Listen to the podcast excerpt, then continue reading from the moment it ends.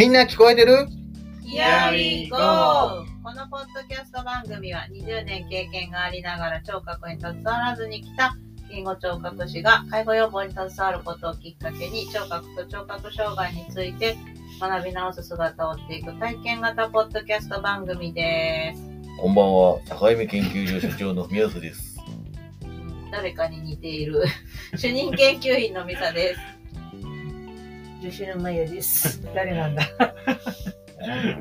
桜補聴器の井上です。はい、えー、みほこさん、稲井のみほこさんが今日はお休みです。はい、え、どこ行ったの？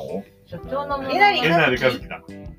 これね、あの、愛知県の作業療法士の人です。はい知らん僕のわ。友達の。あいまるさんです。アイマルさんね。アイマルさんあ、アイマルさんね。アイマルさん。はい、それはさておきですね。はい今日は、えっ、と、聴覚の不思議ということで、えーちょっとお話ししたいんですけれども、富士です。はい。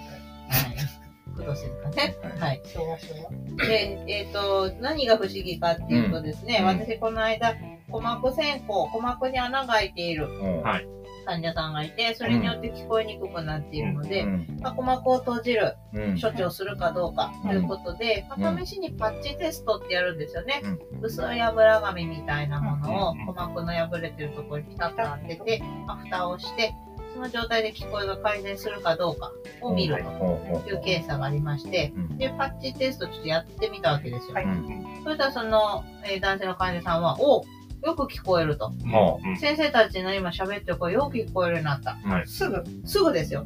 すぐ。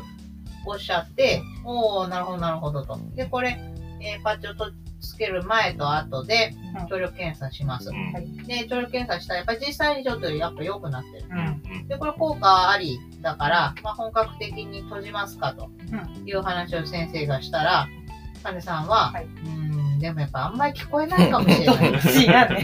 これだから最初パッチ閉じてから15分ぐらいの間の出来事ですね。聴力検査やって出てきた。で、むむってなって、先生もまあ無理にはできないから、まあ、じゃあちょっともうちょっともう一回考えますかって言って、うんで、まあでもこれ仮のパッチだから気をつけたまま帰れないから、一回外しますよって言って、私のパッチを外した。そしたら、あれ？やっぱりさっき聞こえとったかもしれんと。外したら、先生たちの声が聞こえにくくなったっておっしゃるわけですよ。でも待って待って どうするどうするってなったんですけど、でもこれね、やっぱり聴覚の順応性はすごく高いってことだと思うんですよ。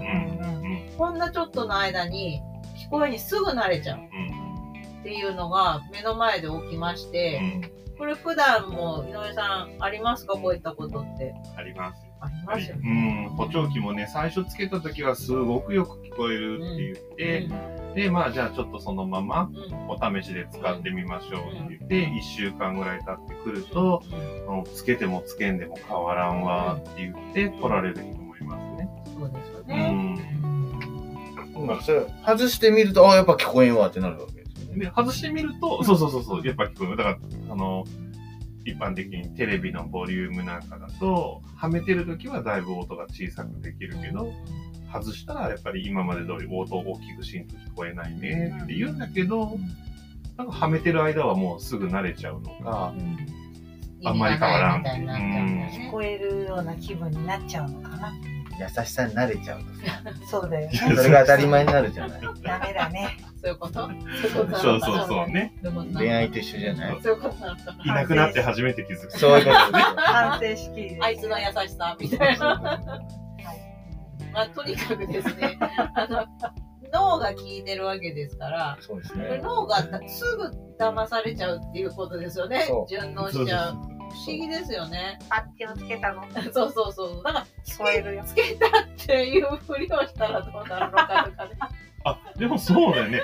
つけましたよって言言ったら、聞こえるっていうあるもんね。あるある。プラセボね夜寝れんって言ってるおばあちゃんに、だって、あの、ラムネあげてたもん。うんうんうん。よう眠れるよって言ってね。そう、これ、よう眠れるよってラムネあげたら、次の日はさ、よう寝れたわって言ってるもんね。した？そうなの。まあさすがに聴覚はそこまでいかないかもしれないけど、でもやっぱり脳ってすごいんだなって思います、やっぱり。うん。すぐ順応する。全方向性にすごい、うん。いいことも悪いことも。そうそうそうそうだ僕からもうだってどんだけでも脳を騙せるじゃん。うん僕思春期の時はだって好きな人のアイドルとかのうん。僕裸見れたもん。投資投資できた。確かに僕できたもん。あの時。思あのもう今できない。春期の思時春期の時やっぱり青春パ思ワー。春期限定の青春パワーなそう。その時にしか発揮できない。脳はもうどんだけでもね騙せるし。想像力も豊かだし。そ。の頃が脳の 脳のねピークだもんね。そう脳のビーですあのやっぱ神経細胞が最も多い。シナプスがもうまだまだまだってなってそうですはい、だから本当に不思議だなーって思いました。だからあの補聴器つけてもね、聞こえんってね、うん。なる場合があるじゃないですか、今の色がさんだから。だから家族とか周りの人も、だからといってあ意味がないって思わないでほしいんそう。ですよね。そうだよね。そう、それはいい意味でうん。聞こえることに慣れたんだと。いうふうに捉えることもできますから、でちょっと待ってと、つけてる時と外してる時違うよって、つけてた方がすぐ、あの呼びかけにも応答できてるよっていうような客観的なフィードバックとか、してあげてほしいですね。ね聞こえる聞こえないってある意味主観になっちゃいますからね。ねやっぱ心の問題。うん。聞こえるかも。聞こえるはずっていう。そういうふうに思ってる。そうこんなもん聞こえやせんわって思ってたら聞こえないそうそうもんねそう。やっぱり聞こうとすることが大事ですよね。見ようとすることが大事ですよう。んそう。すごい本当に見たよ見えるよ。見えるの？うん。今でも見えるかもしれないね。目を閉じれば。いやーあのもうもう大人になったら見えないんですよ。やっぱりそうか。やっぱりそうか。あの時限定の力そうですよ。思春期の魔法やね。そうです。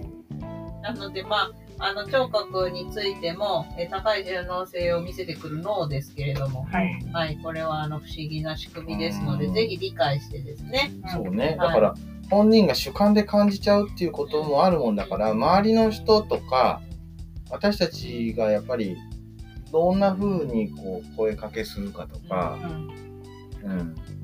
どんな風に援助するかっていうのはうん大事になってきますね。ただ聞こえがどうのっていうだけじゃなくて、やっぱ自分ではわからない部分があるってことですよね。気づいてない。そうまあ、周りがやっぱち適切にフィードバックしてあげたりとかして、あげることも大事ってことですね。はい。せっかく補聴器つけたんだからねよく聞こえるねって言ってあげないとね、そうそう。でもそれすごく大事ですよね。